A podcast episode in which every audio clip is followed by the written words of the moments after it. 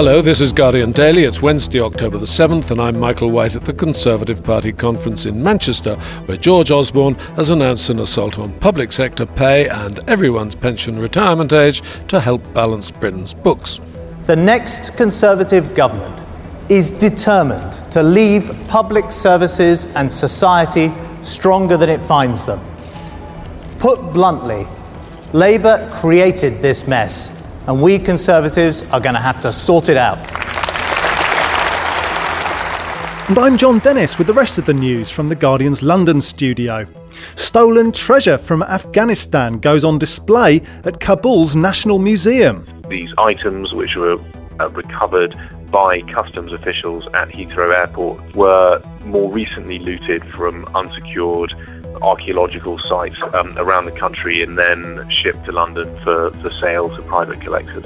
And Hilary Mantel wins the Man Booker Prize for Fiction for Wolf Hall, her novel about Henry VIII's advisor, Thomas Cromwell. At 650 pages, you're only a third of the way through because there's two volumes to come, and it is a kind of thought of, right, well, I'm not sure if I'm up for the whole ride or not.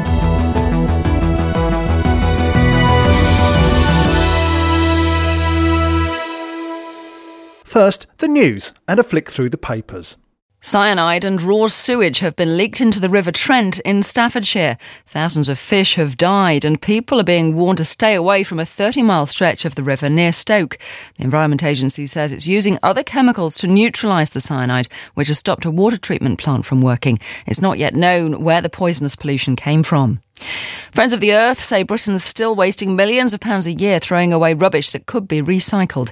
The campaign group estimates 24 million tonnes a year of recyclable materials such as plastics and aluminium are going to landfill dumps. At the Conservative Party conference in Manchester, the legal affairs spokesman Dominic Grieve says he wants police to be able to warn communities of dangerous criminals living in their midst. In a speech today, Mr. Grieve says that at present criminals have a right to privacy. The Justice Secretary Jack Straw insists police already do have the powers to make announcements about wanted criminals. There's another series of local postal strikes around the country starting today.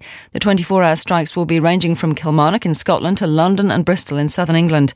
The Communication Workers Union will announce the result of its ballot on a national strike tomorrow. Hilary Mantel's won the Man Booker Prize for fiction for her novel Wolf Hall. This was the successful writer's first time on the Booker shortlist, but she was the bookie's favourite to win the £50,000 prize. She told the audience at the prize giving that she was flying through the air. And the 60s singer Donovan has been named a musical icon in the British Musical Industry Awards. The folk singer had 12 top 40 hits, such as Mellow Yellow and Jennifer Juniper, which the industry said had transformed music. George Osborne, the Tory Shadow Chancellor, takes the lead on most front pages this morning. The Mail and our paper choose a similar headline about Osborne's age of austerity. The Times says the Tories cut to the chase. The Financial Times that Osborne targets £7 billion of cuts. And the Telegraph quotes him saying, We're all in this together. The paper argues that these will be the biggest spending cuts for 30 years, while we report that there will be a public pay freeze and tax credits slashed as Tories promise honesty. But the Mail worries that with these deep cuts, public pay freeze and squeeze on middle class benefits, will the gamble cost them votes? The Mirror also has a sting in the tail for the Tories. It prints a front page picture of David Cameron drinking what the paper claims is a £140 a bottle champagne with the caption Fizzy Rascal. It believes that he has flouted the conference ban on champagne set by the party chairman so as not to alienate voters. Otherwise, that paper is the only one to get a photo of Booker winner Hilary Mantel onto its front page. But we also tell the story of another winner, a Chinese Briton called Kuen Kao, who wins this year's Nobel Prize for Physics. The 75 year old was the first person to think up sending digital information down glass fibre wires. The headline reads, and the Nobel winner is the bloke from Woolwich Poly, a South London institution not normally named as a centre of great academic success. He later went to the much more prestigious Imperial College. There's more news and sport throughout the day on guardian.co.uk.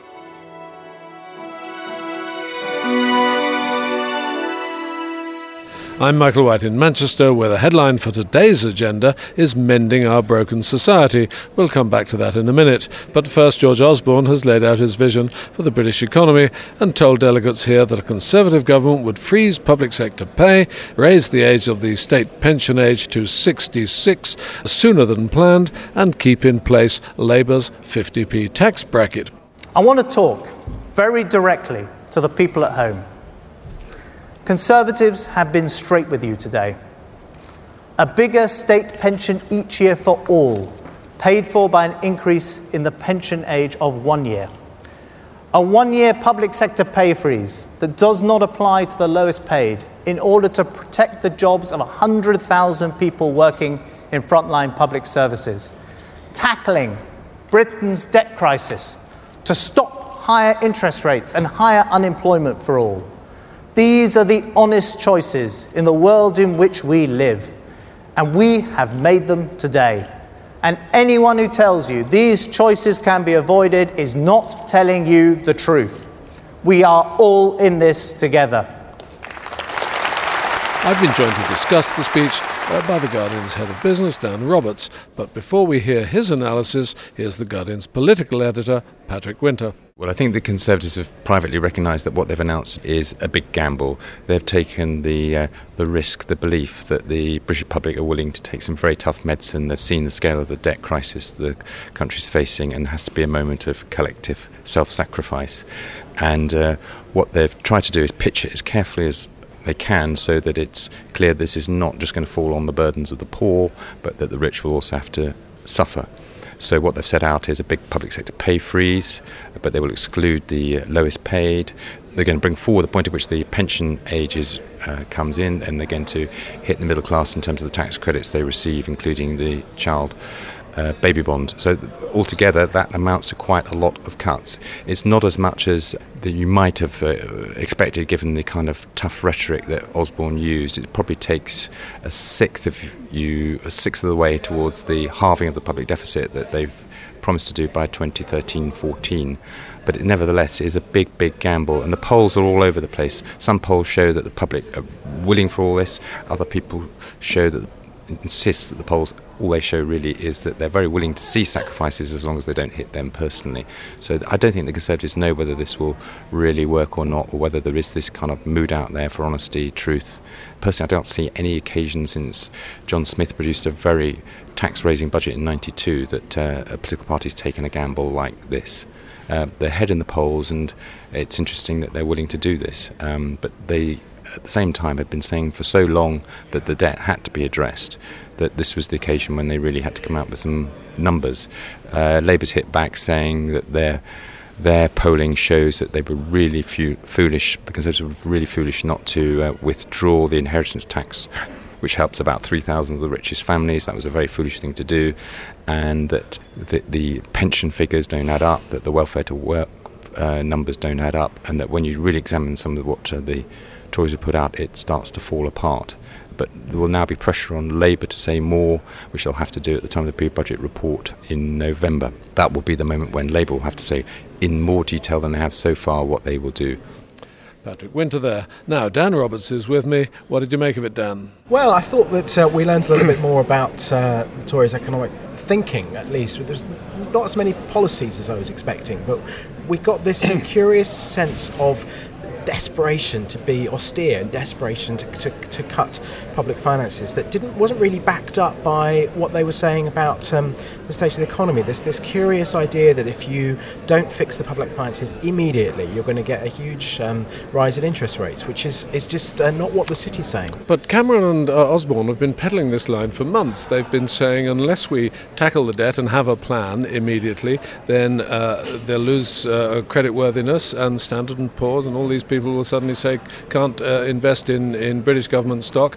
Well, they're a bit right, aren't they? Even though everyone else thinks they're a bit premature because we've got to get uh, the economy growing again before we talk this stuff. But I think timing in, in economics is everything, as it is in most things in life, and and being just and being a few months wrong or a few years wrong can be uh, a huge um, disaster if they were to cut off the, um, the stimulus that is keeping the, the, economy afloat at the moment too early. Um, you could send the economy back into recession. And that's what Sam Brittan and David Blanchflower and all these fancy people all say. Don't do it too soon. Let the, the debt will take care of itself later. And I was expecting them to kind of ease those concerns and say, "Oh no, we understand that. We're not going to do it." he did while. slightly. But, well, he, he had a sentence where he said, "Of course, timing matters, and we'd consult the Bank of England." He yes. had a little sentence in there, and you thought, "Oh, that's a retreat." Yes, I suppose it just it seems a convenient way of justifying the natural tendencies, which is just to shrink the state. It, it um, and it's was an argument that had a lot more resonance a few months back when there was a severe risk of a run on the pound and a severe risk that we wouldn't be able to sell, sell gilts and that um, the Bank of England would have to push up rates. None of that has happened, and actually recently Britain's been taken off the credit watch that the, the credit rating agencies put, put us on, on, and actually it's been slightly easier to sell gilts. So it's, it's, it's ringing less So, true. some people say that that's because uh, the money markets have factored in a Tory victory already and know it'll be all right on the night. Well, I think that that's certainly true that Standard & Poor's, which um, put out this recent um, change, said that both parties were now talking um, more sense about public deficits. And I think that there is a remarkable degree of uh, consensus that then the long run deficits need to, the structural deficit needs to come down. Dan Roberts. So, no new tax cuts, calls for the rich to pay their way, a warning to the city. All that can't have gone down too well in the hall, or can it? Brilliant. Fantastic. You liked it too? Uh, absolutely. Couldn't What have do you like better. especially about it? Everything. Are you, are you a pen- are you, are you a pensioner? I am. But you're not going to be affected by the No. no No. No. no nor am I. What did we think of that? Hello. What did you think of that? I thought it was absolutely excellent. What do you like about it? Well, I think that he told the truth, which was just what we didn't hear, sorry, last week from uh, the Labour conference. And what, what particular things? I mean, there's quite a lot in there. At last, somebody's doing something about the deficit. So you're encouraged. Good effort by George Osborne. Oh, absolutely superb. What did you think of the speech? I thought it was very positive. You know, there could have been uh, uh, more emphasis on the fact that um, the well-off have got to keep on and even possibly increase their contribution. We are, as he says, all in it together. Excuse me, young people, did you see the speech? You're looking cheerful. You must have done. Yes, it was very good. Very good. And what made you cheerful about it? Um, well, I have confidence in George Osborne, and um, well, I have more confidence in him than Alistair Darling to actually deliver what he says he will deliver. Um, well, I actually thought the one thing that stood out to me was how George sort of set out the plans of how the Conservative Party was actually going to help the poorer people in society. And I think that's something that we really need to get across. He got quite a lot of applause for that, yes, he? he did. He really did. I was quite surprised actually. Um, but I think it's brilliant that he's offered um, not to cut the 50p tax rate in the year that he's expecting civil servants to take a pay freeze, and especially for those that are earning the It was a minimum. sort of trade-off, wasn't it? Yeah, absolutely. I think that's a really good idea, and I think people will appreciate that. And you, sir, since we're all this in this together, we ought to ask. There are three of you here. That's an excellent way to put it. I'm the PPC for Angus, and indeed we are in all this together. What's the majority in Angus? 1,600 that I need to overcome. It's an SNP seat, and Yes. the people in Arbroath, Montrose, Forfar, Kirriemuir, and Edzell want change. And George Osborne has laid out plans for change working together. Scotland, England, Wales, and Northern Ireland together. It's a young man who took his opportunity to get a plug in, didn't he? Well done. Thank you. a cautious welcome there from some very sober minded delegates in Manchester. But back in London, Jon Dennis has been testing the mood on the streets of Islington. Yes, that's right, Mike. I'm at King's Cross Station, just a stone's throw from the Guardian's HQ in London. Um, just trying to find out what voters think of the Conservatives' plans to raise the retirement age. I think it had to be done at some stage, and I think they're quite brave actually to announce it now in advance of a general election. Would you be happy to carry on working until your, your late 60s? Uh, I'm not intending to do, no. I don't think so. I think most people want to go 65 because that's what they've expected. I would be personally. It doesn't worry me whatsoever as long as I'm enjoying my job at the time. Yeah. What about you? No, I'm not too bothered about it. Yeah. But um, more concerned about their plans to slash all the public sector funding, really, and kicking us all out of our jobs. Would you be happy to work until you're 66? It would depend what the work was. Um, if I continue to get to do things that I find more fun than not working, then that would be lovely. But uh, if it was something I found grim and depressing, it would make me sad. Probably when I come to retiring, there won't be a pension, so I'll have to carry on working. So you're not expecting to retire at 65 or anything? I very much doubt it. I expect to probably have to carry on working until I reach the stage where I can't work anymore. I mean, my mother, she's going to turn 60 soon, and I think for her age, it's a bit too tired, tiring for her, to, you know, to be working around their age. But then again, she moans and she's like, you know, I still got energy. Would you be happy to carry on working into your late 60s? Preferably, I would love to retire when I'm 40, if anything. So the question is, what do you think of David Cameron's uh, plans to make people work until they're 66? The Tory government's naive in, in respect that people like my age have worked from leaving school at 15. So by 65 I'll have done 50 year. And he's wanting me to do an extra year. I mean, because of the financial crisis the banks put us in, I don't think the common people should have to pay for that by working an extra year in their lives. Thanks, Jon. Of all the buzzwords and slogans tried out by the Conservatives in this period before the election campaign, the one that has resonated most, certainly in the tabloids, is the broken society. On this diagnosis, Britain's communities are full of families trapped in cycles of poverty, crime, and various forms of addiction. Well, I'm joined now by The Guardian's columnist Polly Toynbee, co author of the book Unjust Rewards, which focused on the growing gap between the rich and poor in Britain. Polly, first of all, what do you make of that phrase, broken society? Well, every society has broken bits, but I don't think most people in Britain feel they themselves or their families are broken. You know, probably there's a deeply dysfunctional 2% down at the bottom of society, and we always focus on them. Whenever we talk about poverty, inequality, we zoom straight in on catastrophic families, on the worst estates, and people imagine there are many, many more of them than there really are. That's, you know, the Daily Mail picture of 15 children, all with different fathers and vast benefit payments. But we do find that when we talk about broken society and dysfunctional society, uh, admittedly, we've got a small core of families. Small core, even 2%, can cause an awful lot of trouble. In any case, it goes wider than this, doesn't it? Because all sorts of respectable families and people from respectable families go out and get drunk and unpleasant on a, on a Friday night, uh, you know, drive cars uninsured, do all nasty things which don't appear to inflict our neighbours in Western Europe, in affluent Western Europe, in quite the same way.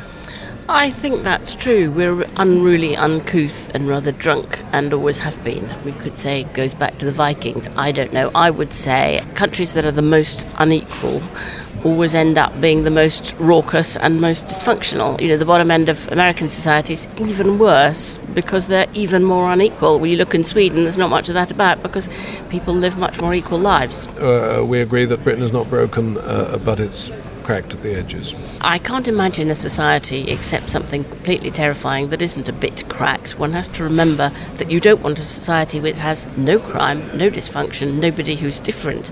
That's kind of Singapore under Lee Kuan Yew, and it was not great. So we have to be reasonably tolerant of a certain amount of chaos and, you know, teenagers getting drunk and shouting in the streets. It's not the end of the world. Do you think David Cameron and his team, bringing young, fresh brains to these problems, have uh, got ideas which you, as an old hand in these matters, think, well, that might be worth giving a try, that might work?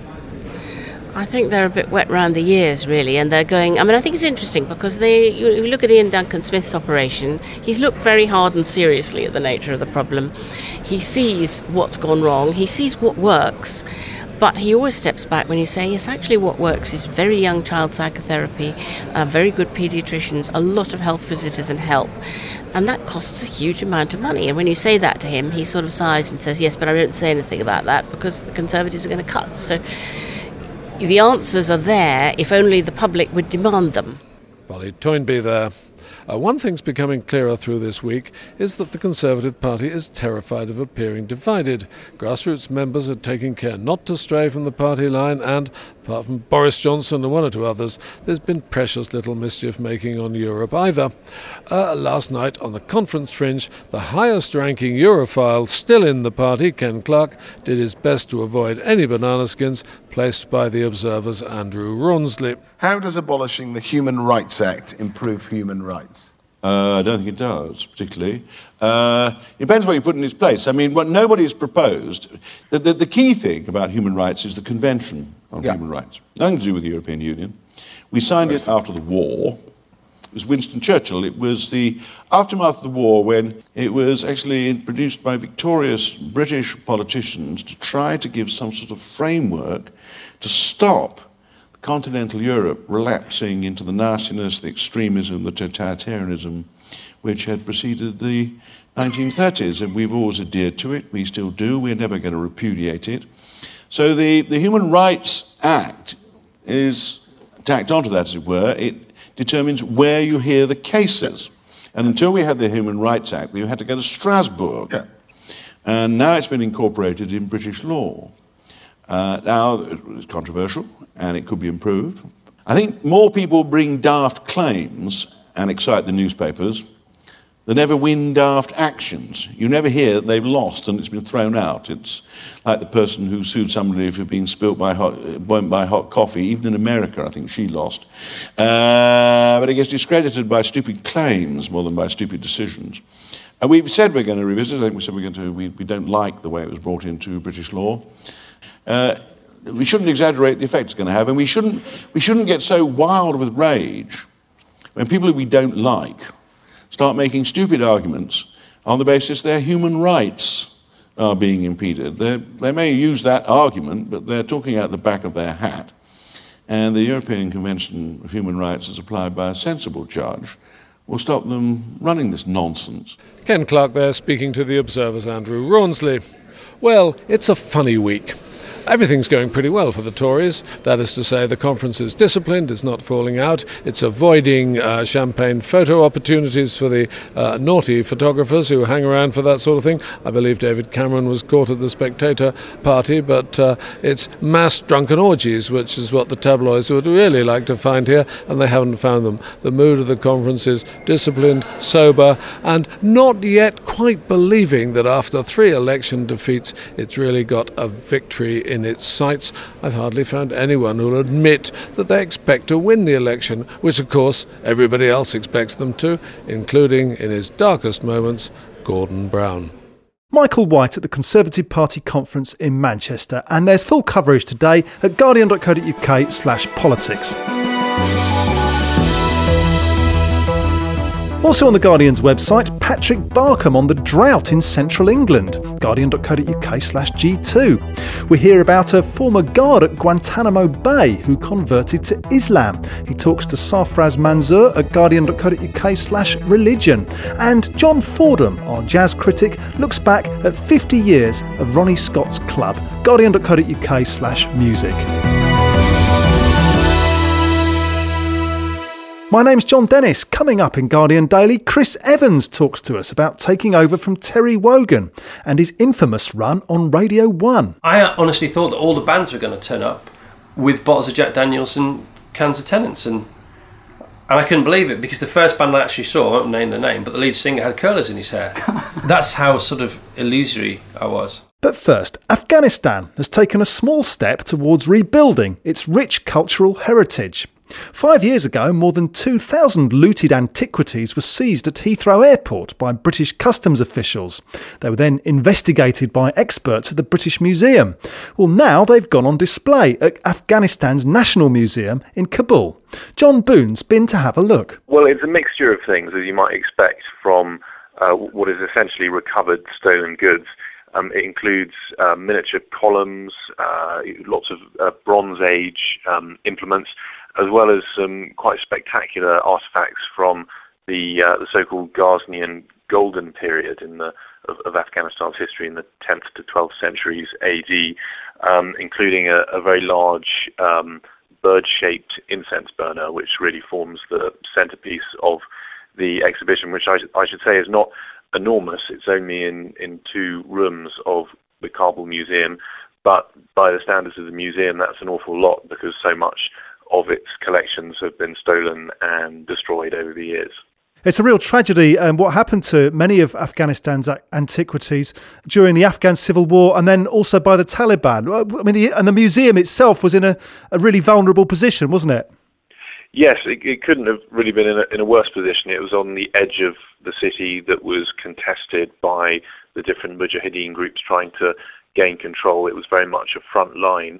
Um, and that meant that it was incredibly vulnerable, um, and indeed its collections, which at one stage were some of the most extraordinary um, collections of, of, ancient artifacts to be found anywhere in the world, because there is such a rich archaeological history in Afghanistan, um, because of the, the, sheer number of civilizations that have gone through this part of the world. Whilst efforts were made to move some of those um, items before the heavy fighting began, there was still artifacts in the museum when it was uh, blown up by a rocket in the uh, the early 90s, and then subsequently when Taliban, hardline Taliban uh, fighters moved to try and expunge Afghanistan's pre-Islamic um, heritage and history in 2001. The, the most extraordinary thing about this museum is, is some of its very best stuff was indeed successfully hidden away by some very brave uh, museum staff who ensured its, its gold hoard, the so-called Bactrian gold hoard, which is um, an, an, extraordinary collection of, of jewellery and, and, and, decoration, um, w- was hidden away in the presidential palace and amazingly wasn't found until um, after the Taliban fell in 2001. But because it's so valuable, this stuff, it can't really be on display in Kabul, and instead it's been touring around the world. Uh, it's just finished a run at the uh, New York Metropolitan Museum. Jon Boone. Guardian Daily. News and reports from around the world. Hilary Mantel's novel Wolf Hall has won the 2009 Booker Prize. It tells the story of the rise of Thomas Cromwell in Henry VIII's court.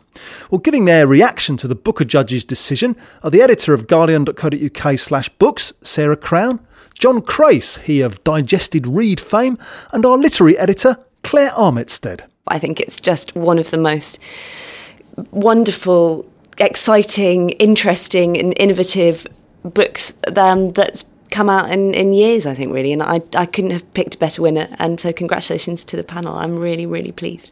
John, what do you think? You're probably more salty, are you? slightly, slightly. I mean, it is a good book, but I don't think it's the best one on the shortlist. I would have uh, my money, or rather my thoughts, would have been with A.S. Byatt. I know it's a more traditional book and it's got its problems, but I think there is actually a better story and a, a better structure in there. Do we do we um, think it's all right to give this prize to historical novel? There's been a, quite a lot of fuss about that, hasn't there, this year? Well, that's been the big the big question that everyone's raised over the shortlist. This idea of these the novels being generally historical, and um, I've spoken to a couple of the authors on the shortlist about it, and they've come back with quite different views. Um, Hilary Mantel said herself when when we did an interview. Um, that she didn't really see the book in those terms and you know, there was the traditional idea of historical fiction, which was the Jean Plaidies and the Anya Seatons, and, and what she was doing was sort of slightly outside of that. Um, and Simon Mawer, who came from, from fairly far back in the odds to be the second favourite by the time the prize was actually announced. His book was also supposed to be historical fiction, but actually it was set during World War II. So he said, you know, this is his parents' generation, and you can't really kind of be grouping those books together. Um, I think if the story's good enough, um, why why why should there be any problem with setting something in the past? I don't think it detracts from the, the quality of the book at all. So no, I've no problem with it.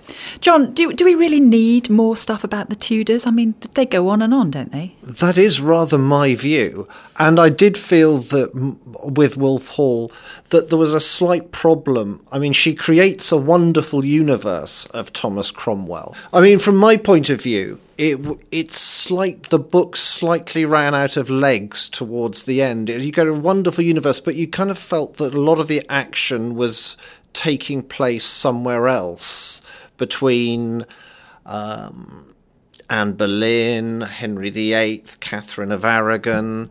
Well, uh, Wolf Hall is is actually it isn't visited during the book, is it? He's just off to Wolf Hall at the end of it. Yes, I know. That's one of the sort of things you find at the end that at 650 pages, you're only a third of the way through because there's two volumes to come, and it is a kind of thought of. Right. Well, I'm not sure if I'm up for the whole ride or not. But I think this is why I found it um, so much more than just a historical novel because it's not just a retelling of the Tudor history that we all know, that we all learned when we were sort of nine or ten. It's about being inside the mind of this one man and a man who is cast in all the histories as a total villain. But Mantel manages to make him, if not sympathetic, then at least empathetic and we can absolutely understand why he made every decision it's all very incremental and you know you move he moves up and up and up and you, you follow him and you believe him and you believe in him. And and that's why I think the whole the whole label of a Tudor novel a historical novel is um, it's too meager for it I think. It, it, there's so much more going on in this book and that's you know why I think it was such a worthy winner. Claire Armitstead, Sarah Crown and John Crace. And you can hear a longer version of that discussion at guardian.co.uk slash books Chris Evans has just written the first volume of his autobiography called It's Not What You Think. It covers the period in the 1990s when he presented BBC Radio 1's breakfast show with 7.5 million listeners. That's even more than Guardian Daily. In a couple of months' time, Evans takes over BBC Radio 2's breakfast slot from Terry Wogan, who's been doing the job on and off for 27 years.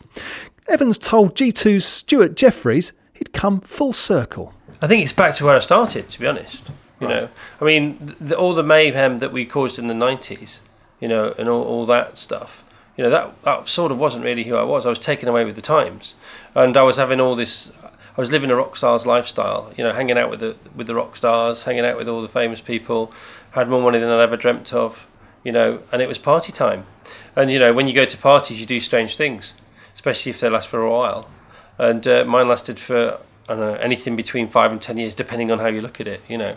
I'll tell you what I get when re- reading your biography you is that you know you've done a lot of things that, that were bad and wrong and and all of that, and I don't get the sense that you know you necessarily you know you you fess up to everything, you fess up to doing things that are wrong, but you don't seem to have to regret anything really. No, I don't think I do regret anything. I mean, every day I think about what if, what if, what if. You know, when I was at the height of um, my powers as a media owner, uh, when I had loads and loads of money, you know, when I had uh, a hugely successful television show. Um, yeah, I think you know if if I'd have turned left instead of right, then I could have. How you know how big could it have all been? You know how many how many things could we have done? Could we have made movies? You know, um, could we have gone to gone onto more radio stations? Could I have been healthier? You know, could I have bought all the cars that I wanted? Could I have? Um, I don't know. Could could I have done more? And the answer is yes. I definitely could have done more, but that's just not the way. It, it didn't happen that way. You know, so I've got to take all that experience and all that lost opportunity, and I've got to make up for it now. That's what I've got to do. Um, you know, and you look at other people that that haven't done that. You know, Jamie Oliver's a, a great example. You know, Jamie's. I mean, Jamie's. He's had his hiccups, but not really. You know, they're they're more they're more sort of made up by the press than. than I mean, he's had he's had his dilemmas. I know he has in which way to to go next. You know, but he's done pretty well out of all of it. And there's a guy who's who's not who who started off, you know, spotted in the background of a TV show. You know, came to the came in front of the camera, got his own signature show, and has absolutely made the most of everything, uh, brilliantly. You know, and I didn't do that, and I could have done that. Well, I couldn't have done that because I didn't. But but you know, in retrospect, you think, well, maybe I could have done that, but I couldn't because my head was in the wrong place. So when we did the first ever TFI Friday, we went to do to not the not the pilot, but the actual first ever real show. We went to Riverside Studios and we hired a house over the road because we didn't have enough dressing rooms. So we put the bands in a house over the road. And I honestly thought, honestly, I mean, how naive is this? And I wasn't, you know, I've been in the business a while then, and I, I honestly thought that all the bands were going to turn up with bottles of Jack Daniels and cans of Tennent's, and and I couldn't believe it because the first band I actually saw, I won't name the name, but the lead singer had curlers in his hair, and he was blow drying his hair, and it was like one o'clock. I thought, I thought we were going to get on it. I thought this is the deal, you know. Um, that's how sort of illusory I was. Are you still, uh, you know, extraordinarily rich? Not extraordinarily rich. I mean, I'm a lot less rich than I used to be. Right. But I'll be all right, I should imagine. Yeah. No, but I, I've lost. I mean, I've lost millions, but my own, all my own fault. Chris Evans talking to Stuart Jeffries. Andy Duckworth and Tim Maby with the producers of today's edition of Guardian Daily, along with Phil Maynard in Manchester. I'm Jon Dennis. Thanks for listening.